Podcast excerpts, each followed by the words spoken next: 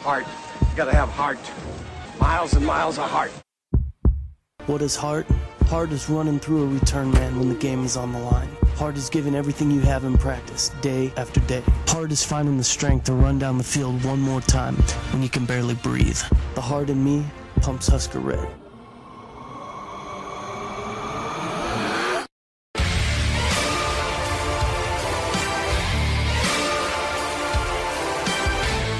This is the Five Heart Podcast, and tonight I am in charge. John Johnston, the guy that runs Corn Nation, because uh, Greg Mahochko and Haas could not, either one of them, be with us tonight because of family obligations or other things that happen. But I am joined by two beautiful women that write on my website, Beth Merrigan and Jill, the ranch babe.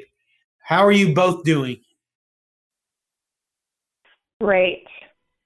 I'm okay. Volleyball's over, so I'm sad, but I'm good otherwise. You have to say happy that uh, Christmas is about here because I get to hang out with my oldest kid home from college, so that's always a good couple of weeks.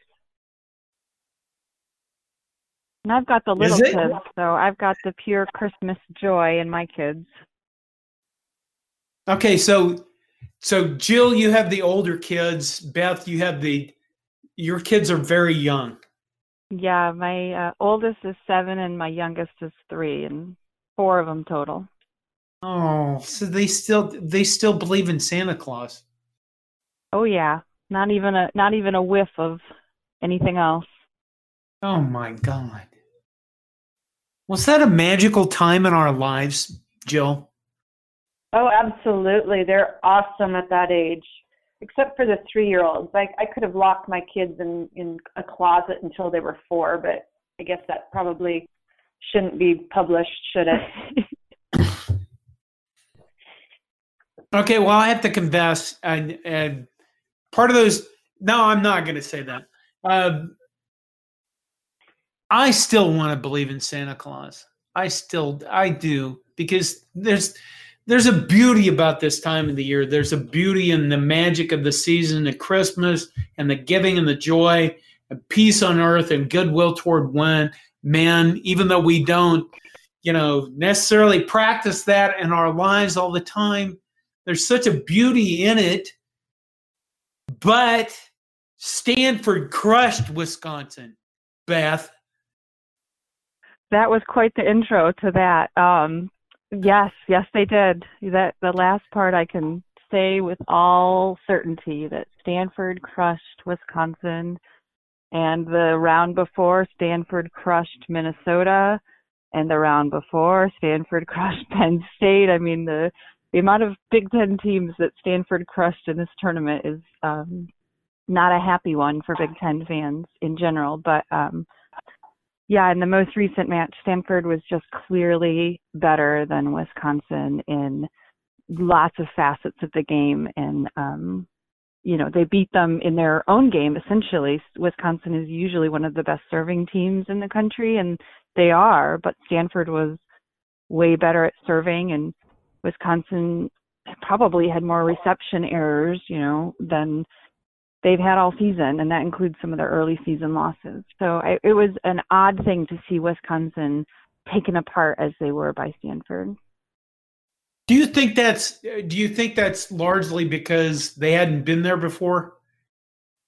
I mean, well, how much how much I mean, when you're going into see, I'm the guy that I'm way more about the mental aspect of the game, and for people to listen to podcasts, they know that. Um, is it is it really hard? You coached. Is it really hard mm-hmm. when you get to a level and you go, let's not freak out here, which really means let's freak out here?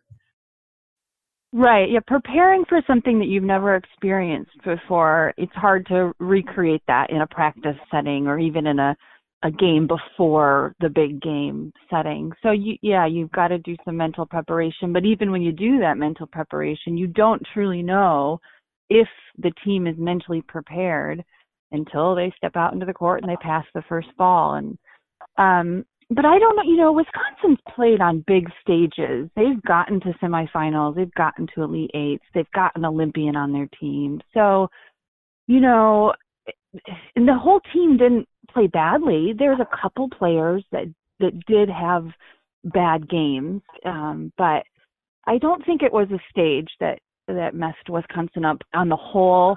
But yeah, for those couple players, it might have been um, some stage fright, some, you know, lights turned on and the the nerves tensed up.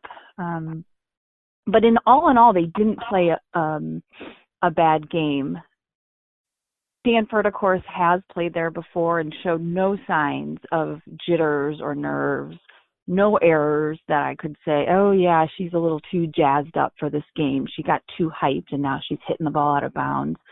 Um, but Wisconsin had a lot of errors. I, I could say, yeah, maybe twenty percent of Wisconsin errors happened off of, you know, nerves, too hyped, um, not played in this situation enough times. But I don't think – you know, their big stars, Sidney Hilly, their setter, Dana Retke, their big middle. I don't think they played at a level that would say, yeah, she she's not been here before. She's not playing well.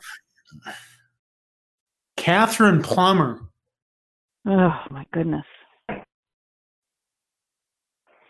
She is, um, she's like no player that I know how to compare her to. I listened, Karch Kiraly is one of the announcers and also the national team women's coach. And um, I don't know who to compare her to. She dominates the game in such a way that I don't know what player before her or current is comparable. Um, she's six six. Dominican Sue. That would be, that would be comparable, a LeBron James sort of thing. She's just, she's bigger, she's better. She's more calm about the game. She's got this zen quality to her on the court.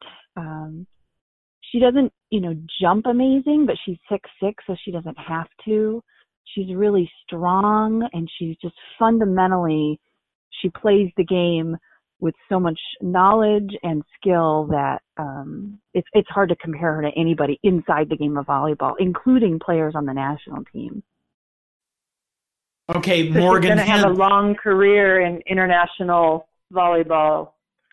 I think so. I, I think she's going to um, – I'm curious to see how she translates. You know, she's a senior, so she's done in the college game. I'm I'm curious to see how she translates internationally um, if she is on the Olympic team. You know, she didn't play this last summer. I, I don't know why um, with the qualifying for the Olympics, and there were some college players that played with the national team. Um, I'm curious to see how Catherine Plummer translates because I think it'll be great, but I haven't seen it yet, and um, she's made no announcements. Or so let's see how she does for Team U S A now. Okay, what about Morgan Hentz?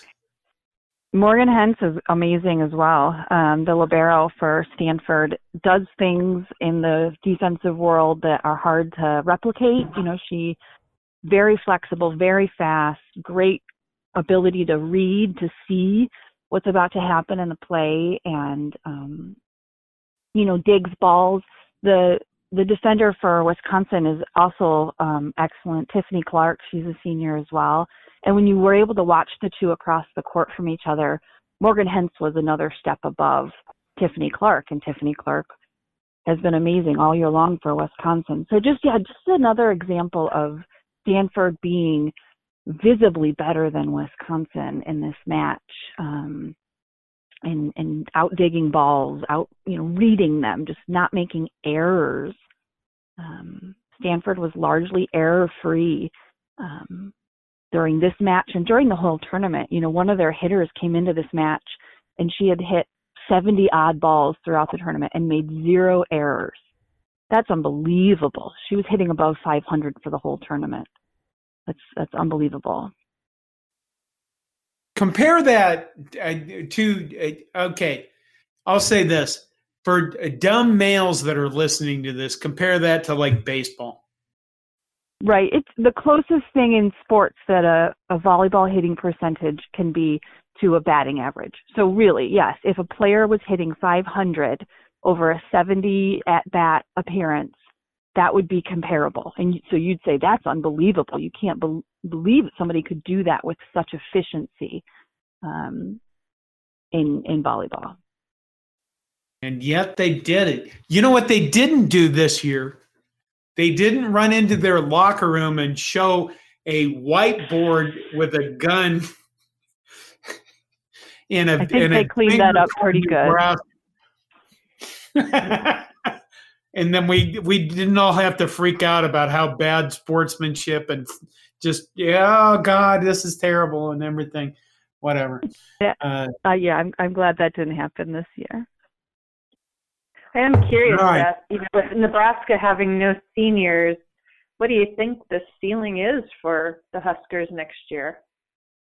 I Right, yeah, Nebraska has an exciting season in front of them. Um, they've got all the players coming back, plus a couple of recruits coming in, and always hard to know how big a, a recruit is going to make an impact. I had I knew Maddie Kubik was good, but I had no idea how good and how well she'd perform in the college game. So, Um, you know, what we know is we've got all the players coming back. Um, and so they've got a great, a great look next season. The, the bad news, uh, Wisconsin has a lot of their players coming back too. They really just lose three of the primary players that played this year. Um, Madison Diwello is the right side for Wisconsin. She'll graduate. Tiffany Clark, the libero I mentioned, and then one of their D S's, Emmy Dodge, will graduate. So, all the major players for Wisconsin are coming back. Um, Penn State returns a lot. Um, Baylor returns. Yassiana Presley, that amazing outside, she comes back. And their setter, who was an All-American, she comes back. So I think Nebraska will be good, but we know Minnesota have- loses. Minnesota loses a lot of seniors. Yeah, they'll lose um, Hart, one of their outside hitters, who was great. She'll graduate. And then their transfer setter, Kylie Miller, she'll graduate. Um, but they'll get everybody else. You know, Samedi will come back, right? She's a senior next year. Um, Is it Taylor Morgan a senior? I don't think so. No, I think she'll come back um, as well. So, so yeah, Minnesota so will be strong again. The Big, the Big Ten is going to be tough as hell again. Yeah, I think Purdue will be right in there as well. Um, Purdue graduates uh, one, but they'll have all their major players back. Um, so, and, you know, the big thing that um, if you don't graduate your setter, the one team we talked about that does graduate their setter is Minnesota. Um, you know, that's your quarterback. That's the person that's got to run the offense, understand the offense, have a rhythm with their hitters. And so none of those teams are graduating setters. Um, Stanford graduated their setter and a lot of their players. Stanford was heavy seniors. But, um, yeah, Nebraska, along with a few other teams, has a lot of brightness for their next year. All right, so I'm trying to get this on. CeCe McGraw, my rotten son, has informed me is a good friend of his. Ah. And he, he he attends the University of Minnesota. I don't know if that's true or not. I think he just says that so that he kind of goes, yeah, I know women or something. Um, his girlfriend is in the band, in the marching band, and she does get to go to the Outback Bowl. But, ah. okay, volleyball. The big news of volleyball was that John Cook lost a coach. Yeah. But he well, does about every year now, doesn't he? He is, I yeah, he is. Three of the last well. four years. So what do you – let's speculate. Let's have fun with this. Who's going to be the – John Cook, there's been speculation about his retirement. I think I just made that up because John Cook is a fine young man at the age of – probably fifty. He's younger than I am, probably. He's certainly not as screwed up as I am. Um, he's going to be around for a while, we hope. Could Danny Busboom Kelly be the next head coach in Nebraska? I mean, Sure, she sure could. Um, she's been at Louisville for three years, and we know Louisville had a great year this year. They beat Texas in the Elite Eight. Is that right? No, before that, yes. The Sweet sixteen. Louisville beat Texas in the Sweet sixteen. Um, they did it with um, Lauren Stivrin's younger sister, Amber Stivrin, and a couple other really great players. Um, yeah, she sure could. She's... But I, I don't know what they're looking for in their next head coach, you know, and I don't, I agree with you. I don't think they're looking, right? John Cook. Um, yeah, I don't think he's that close to retiring. He seems and I like think he's, he's older than you, John. I think he's early sixties, isn't he, Beth? I I do not keep track of coaches' ages. I do not know. he he seems younger than he is. I, I remember being surprised at how old he was. sixty-three years old. He was born on April nineteenth, nineteen fifty-six, in Chula Vista, California. On the other hand, Jill, nobody's older than me, really. Mm, that's just according to Hoff. So he, John Cook, sixty-three years old. Um, oh, I don't know. We are. It's a reach, isn't it? God, I hope John. I think Cook what I'm also interested in, though, is who is going to be the next assistant. You know, Kayla Banworth headed to Ole Miss. It'll be interesting to see what she does there. They're a five hundred team, average season in the S E C.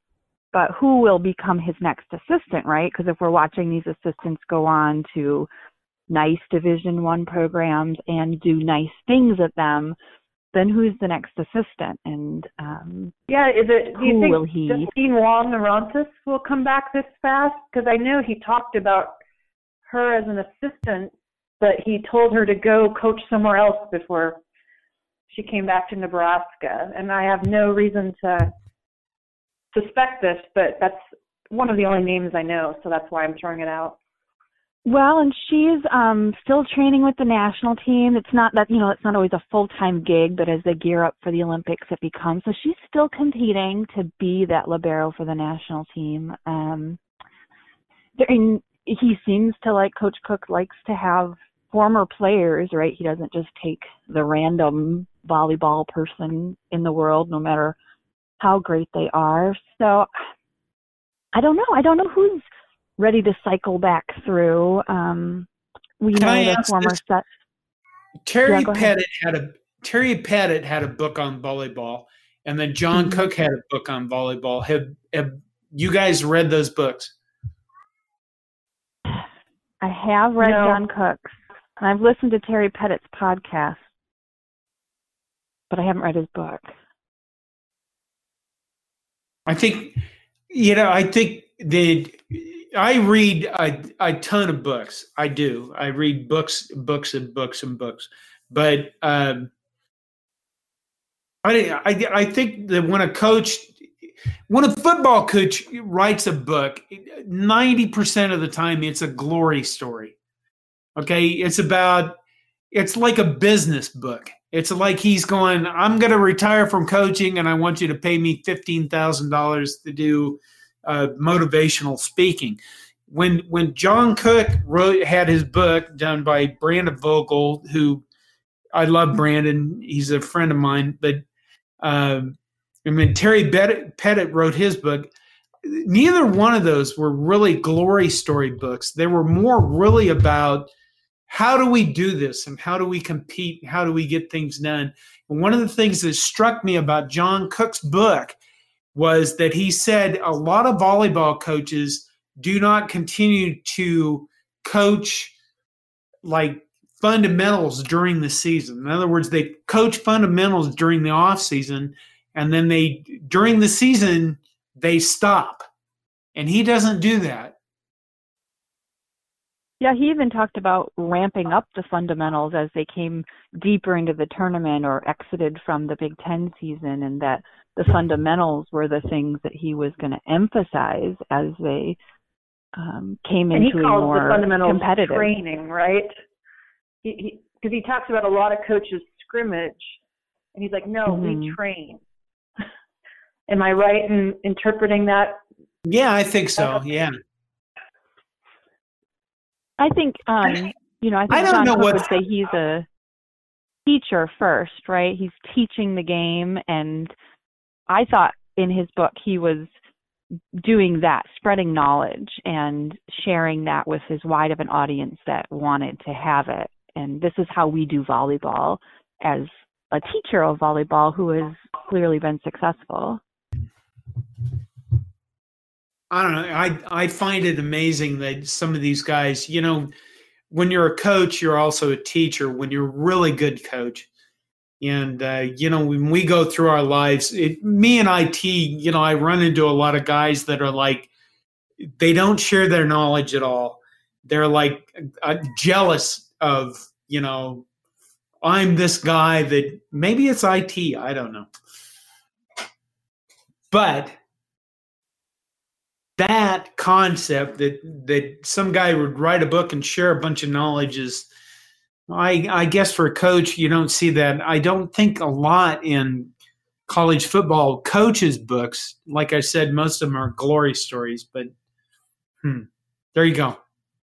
Well, even if you look at Cook's approach to his assistants, he lets them do a lot of the coaching in games. You don't see him in the huddles as much as you do other head coaches. He's really teaching them and letting them teach the players is my impression. Yeah, I think he has the idea that he has these coaches there. He's obviously hired them, and they they probably specialize in the certain areas, and so they are coaching them more. Like, we didn't see Kayla Banworth in the huddles as much because she was talking more one-on-one with setters and liberos, but um We're, we are going to see this this next coach potentially specialize more in the setting and the defense again, um, whoever this next assistant coach is. Okay, can I ask some stupid questions about volleyball, Beth? Yes, let's talk stupid questions. When a person, when a let's say Michaela Fecky hits a kill, how fast is that ball going? You know, somebody asked this on one of the um, yeah. game feeds, and I looked it up because I don't know the answer to that.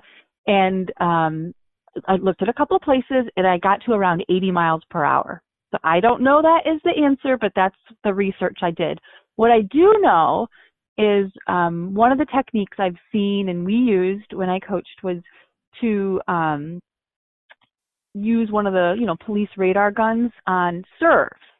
So we would tell our players, you know, we wanted the serve to be flat to the net, really close to the top of the net, below the height of the antenna, and we wanted it to be over sixty miles per hour.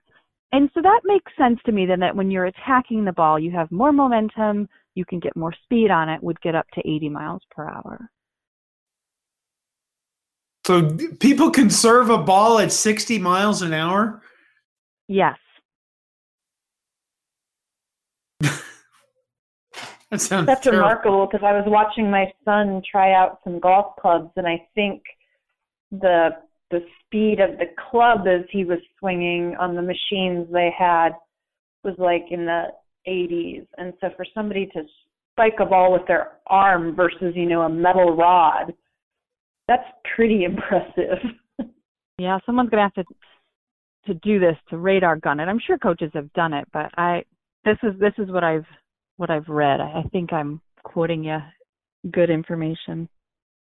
Okay. So given that, when you have like, again, let's say a Taylor Morgan from Minnesota or a uh, Laura Stiverins, the new freshman we have, uh, spiking a ball or hitting a ball, the reaction time of a libero to get that dig is what? So the, that player, the defensive player, is watching the hitter, right? They're they're watching the ball, but they're mostly watching the hitter, the hand, and the shoulders of that hitter. So, I mean, it's half a second, a second. Um, so, and then that's why sometimes it looks ridiculous that if the ball touches the block just a little bit and it moves the ball over just a touch that it looks ridiculous that she couldn't dig it, but she's watching the hand, she's watching the arm of the player. She thinks she sees the angle that she's hitting it at. You'll hear the announcers talk about, you know, the hitter dropping her thumb. That changes the angle the ball comes at. So, um, yeah, not much Wait, time at what? all. So, so if your hand is hitting the ball, you've got your hand flat, you're hitting the ball. If you drop your thumb down, like to the ground, it changes the whole angle that you're hitting the ball at and the, where the ball is going to be hit. So one shot that, you know, Michaela Fecky is going to hit is, you know, a thumb down shot, and she's going to turn her shoulders one direction and her hand the opposite direction, and that will fool the defensive players. Wrist oh, away like... shot you might hear somebody talk about. I know I might have to do videos this summer to explain what well, I'm talking be, about right you now. You know what? It, it might be interesting if you did that. I think it would be interesting. You know, yeah, because I mean, I mean, put it this way. I mean, people, people are okay. Not everybody. I'm not. I'm not a great sports guy. I understand football, but I also understand somewhat of baseball, where you're throwing a like a knuckleball, a curve, a slider. It's the same thing, right? Right. The pitcher's hand position, the rotation of the arm, the rotation of the wrist. Yeah. So you, you're comparing that to the hit I was just describing? Yeah. Yes. Yeah. So the hitter is, yes, playing the pitcher in this role. Um, and, and turning the ball, you know, she's not going to necessarily put the spin on. That's not in a hit. That's not going to de- confuse the defense.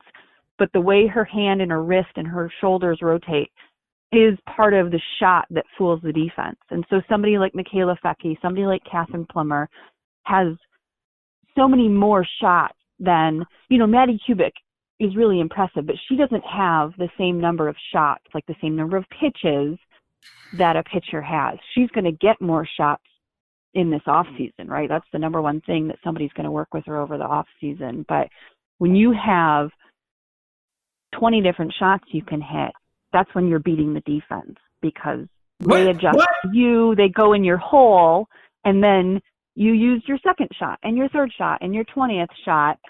Um, what do you mean twenty? Not only the block. Yes, yes. So Okay, so the block is. I mean, listen. Away. If you're going to be, if you're going to go from college, if you're going to be a mate, if you're going to be a college pitcher in baseball, and everybody knows, I think that if you're going to be a good college pitcher, you have to have three good pitches, not twenty. And you're telling right. me that they can have twenty different shots in volleyball? Well, yes, but the the court is a lot bigger than the plate, right? So if If Catherine Plummer is going to hit the line, right, she's on the left-hand side of the court, and she's going to hit the line, she can hit that a couple different ways. So there's two shots there that she has, right? And so I'm hitting the ball in the same spot, but in one shot, I face my to- shoulders totally towards the line, and I just hit it down the line. In another shot, I turn my shoulders away from that line, and then I hit it over my shoulder. So the volleyball court's bigger than the plate. Yes, an outside hitter can have twenty shots. She can roll the ball when it looks like she's going to hit the ball hard. Um, yeah, it's um, – I would even say you could have more than that if you um, if you think about hitting from the back row. You just made a whole different lineup of shots that are using the same fundamentals, the same basis of skills. Um But with repetition and practice and, you know, improved skill, you get a new shot. Oh, my God. Jill? I'm impressed. I love, I love my, reading Beth's I, I, I love reading Beth's articles, and I'm loving hearing her describe it even more. It's oh, terrifying. You. I, Thank you, you know, for like, being part of Corn Nation, Beth, by the way. Well, it's it is. I tell my husband this is my guilty pl- pleasure. You know, this is something I do solely for me, and the four kids can be screaming wherever. This is what I do for me, so I enjoy it. And, you know, to have people listen to me talk about volleyball, what a dream. twenty shots. Okay, we're going to take a break, and when we come back, I don't know what we're going to do, but we're going to come back. And we're back with the Five Heart Podcast with me as your host, John Johnston, and not those other two sons of bitches who just constantly drag me down all the time. But I'm joined by two beautiful women on our website. And by the way, if we, you know, I'm always game for more women writers. If there's more of you guys that want to come in and write about whatever you want to write about, just let me know. Uh, Jill, what are we going to talk about? Oh, well, you know, we are ending a decade here. Do we, do we want to look back a little bit? And I know that, that your memory is somewhat distorted, but, you know, some of us still can remember back to the early parts of this decade when things were a little brighter at times, for football anyway. Beth? Well, volleyball's had a great decade, so I'm I'm fine talking about this decade. I haven't always been following Nebraska sports as closely. My husband and I just got married ten years ago, so I only became a fan ten years ago, so I guess I have this decade under my belt, but it took me a while to turn over to a Husker fan. You're a native of this decade, yes.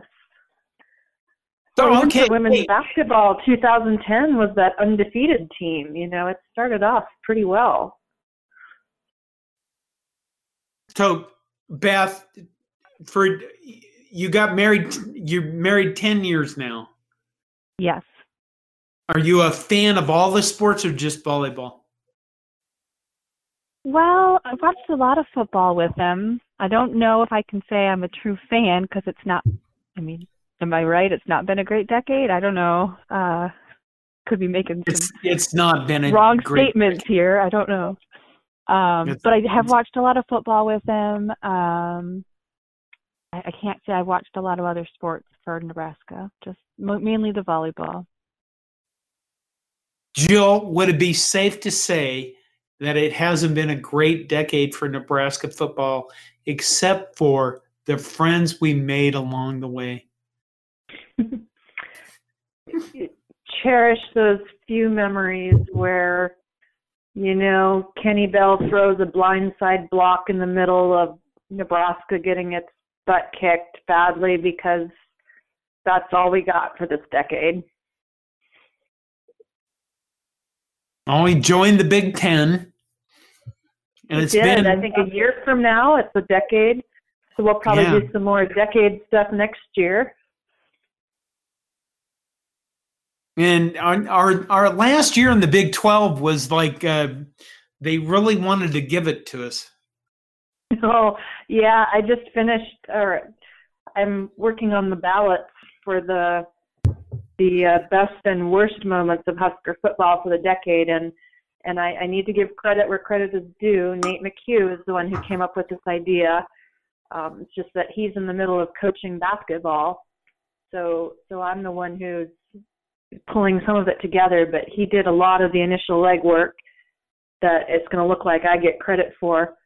But, yeah, I think the, the the best moments ballot was published today, and I'm working on getting ready to publish the the worst ones tomorrow, and by the time you guys hear this, it may be closed already.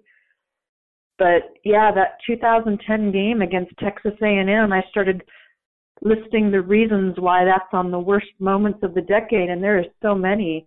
You start with, uh, you know, Taylor Martinez getting injured and getting yelled at by Bo Pelini on the sideline, and like getting poked in the chest, and Sam Cotton getting, well, I don't know how to describe what Sam Cotton got in that pile, but he ended up with, what, two personal foul penalties, and then a couple of what appear to be phantom penalties on Huskers. Courtney Osborne was it that had the roughing the passer, and Eric Martin had a penalty or something. That, you know, I had I had relatives at that game. I had relatives. I had my brother was at that game, and then I had a, a my other brother had a son at that game who was an Aggie, And uh, they both came back after that game, and they said even the Aggie fans around them were like, what is going on with this officiating? This is terrible. So even the the Aggie, the A and M fans around them were like horrified at how bad the officiating was. You know, and it was, yeah, and then that game pretty clear that what? – What's that? And that game ended, what, with a nine to six score? It wasn't even a – I mean, it, it required a lot of work by the officials to do that kind of a score. That's a Big Ten score, not a Big twelve. Right. You know, and then that was the game where Carl Pelini got in trouble afterwards for breaking some photographer's camera, or trying to, I think. And it was it was just not a good good situation all around. And it really, like you said, John, it looked like uh, the Big twelve was telling Nebraska, yeah, you want to leave? Here's what you get. It was a job. We'll call it that. That's, yes. Yeah, it, it was not a it was not a game that anybody remembers fondly for any reason. So, spoiler alert, it appears on the worst moments of Husker football this decade ballot. Does it? Well, that's oh, yeah. Good. Okay. That and losing to Texas in the Red Out Around the World game the same year. Was that the one where Terrence Numb fumbled? No. Oh. Oh gosh! There's no, been a lot of bad times. Yeah, no, I think that was just. Yeah, that. I don't know. I need to look that one up more now, because I, I don't remember the specifics of the game. Just that we lost a game that was super hyped, and Texas was bad, and we were supposed to win, and that was one of Bo Pelini's best teams, and and we lost at home. Oh God. I know, depressing, hard, right? It is. It's been a hard decade for Nebraska football, but we're still here, I guess. We made it, yes.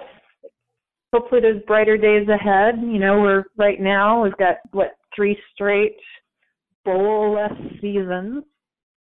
Scott Frost era started off oh and six. More spoilers for ballot entries.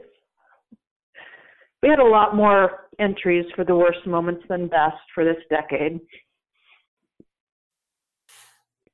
Um, you know what the best moment is? It, it the best moment has to be uh, the Northwestern Hail Mary. Uh, God, that's not even a. You know what? That was a nice win, but and then there's uh, Amir Abdullah over McNeese State, which is kind of like tragic because they're not that good a football team. And then yeah, uh, that one's on the best and worst ballot. The fact that he did it, you know, and then the fact that we needed him to do it are both on the best and worst ballots. Um, Jack Hoffman's touchdown run, I think, is currently leading on the good moments ballot. Well, it should. Voting. I mean, that was that was a sweet. You know what happened after that? All of the other college football teams started copying that, and so what it did was it led to a lot more about what college football should actually be about, which is supporting people in their lives and and oh God, I'm reaching. Yes, it is. It it should be about, you know, the goodness of college football. Man, whatever. You know, out of that did become a, a really good thing, and I guess, you know, that's something to be proud of. It's just the the on the field uh, performance by Nebraska football is. My memory has been destroyed, but I do distinctly remember one moment in my life. And that is? Sorry. Give me a minute. That's fine.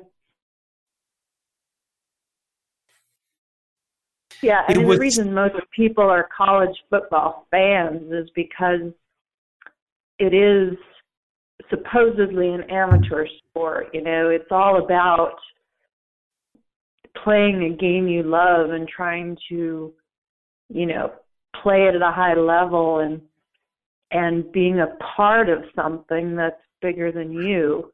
It, it's not about these recruiting stars. It's not about, you know, all this other, these trappings that have, have come to be because we love the game. You know, we, I've heard people talk about loving this game to death, and and in some ways it's true, but yeah, it, it's, uh, there's a reason that college football has a place in most of our hearts. I remember standing at, uh, you know, years ago when you were a student in Nebraska, you didn't have the shitty fucking horrible seats that they have now. Tom Osborne took those students and stuck them up in the corner of the stadium. And the reason why is because he's like, oh, we can sell better seats to everybody else. When I was there as a student, I had a seat at the twenty-yard line that was up on the the east side of the stadium, okay? It was a great student section. We were mostly, well, I didn't get horribly drunk for most of those games, but a lot of my friends got horribly drunk. But I do, I, I the one moment I do remember that was very personal to me was, I could tell you stories about being in the student section, being, you know, and I've written about the nineteen eighty-two Oklahoma, Nebraska, or Oklahoma game, in which I went out and tore down the goalpost and almost died. But um, one moment that's very personal to me is standing there and watching all of this stuff go on and standing on a bleacher, you know, those wooden seats, and standing there and thinking, there will be a time at which Nebraska is not this good anymore because all good things come to an end. And I thought to myself, what will we be then? Who will we be, Nebraska? Who, how will we still, you know, the fight song says, we'll stick together in all kinds of weather.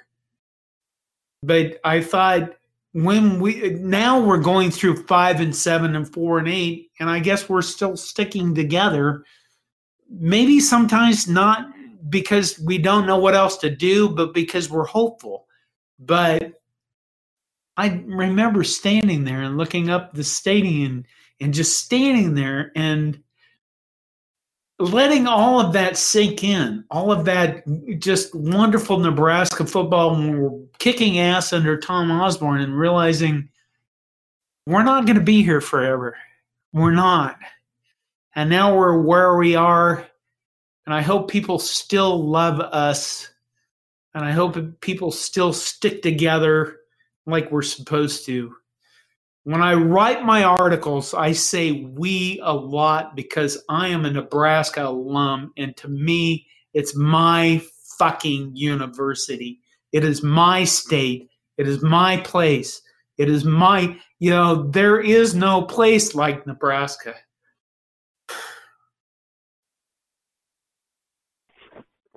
Yeah, you're correct. That's my I rant mean, I... for this podcast.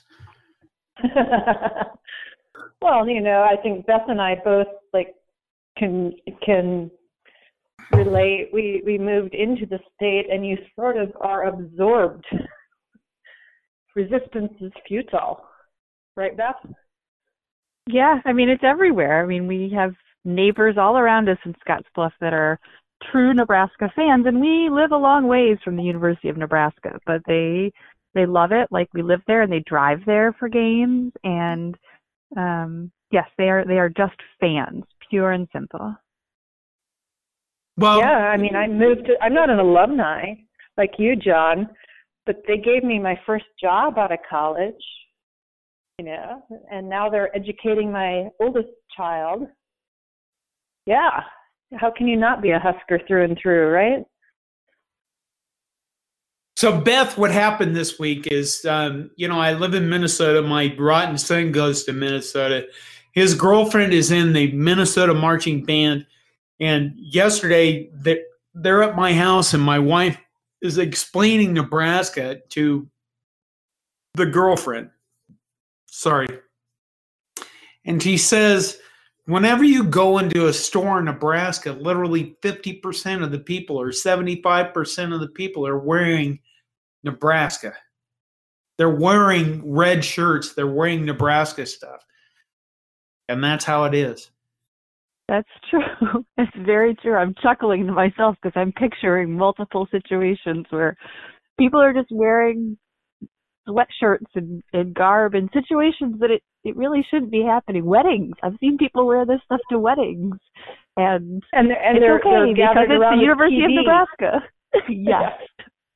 It's and terrifying. They're gathered around a T V in the side room watching the game until they absolutely have to go do their obligation for the wedding. Yeah. It's and, and you walk into a store and there's speakers playing the game.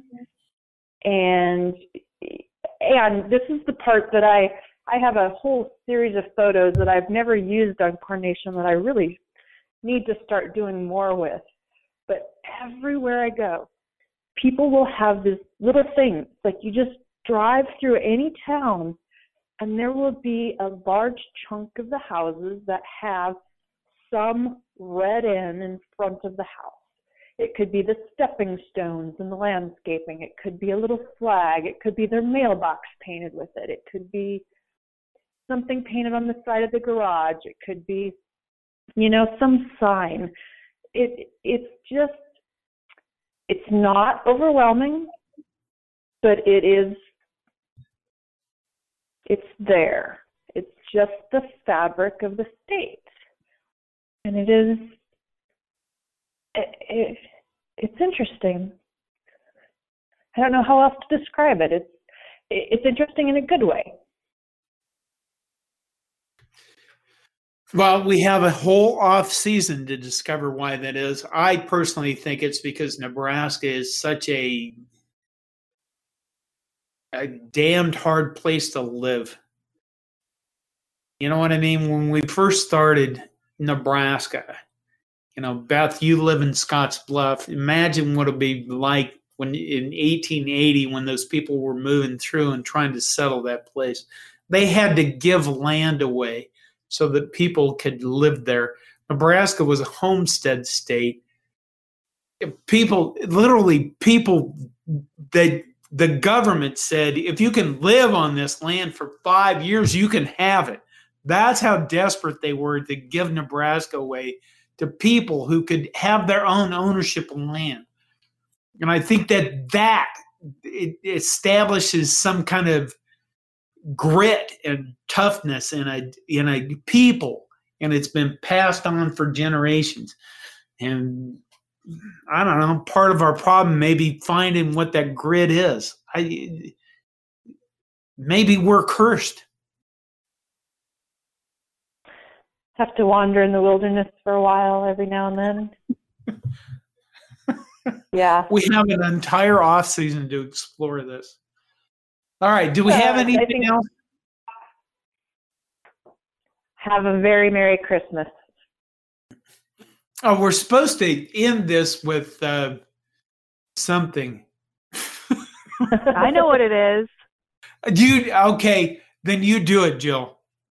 That no, was that's Beth that, that said she knew I what say, it was. There's two parts to it, though, but I, I've learned this in my, this is my third podcast with everybody, so I'll do the first part. So I say, go Big Red. Win the damn game. Win the off season. There you go. It's the end of the Five Heart Podcast, hosted by your crappiest host ever, John Johnston. Woo! This is a production of the Jittery Monkey Podcast Network. For more jittery shenanigans, go to jittery monkey dot com.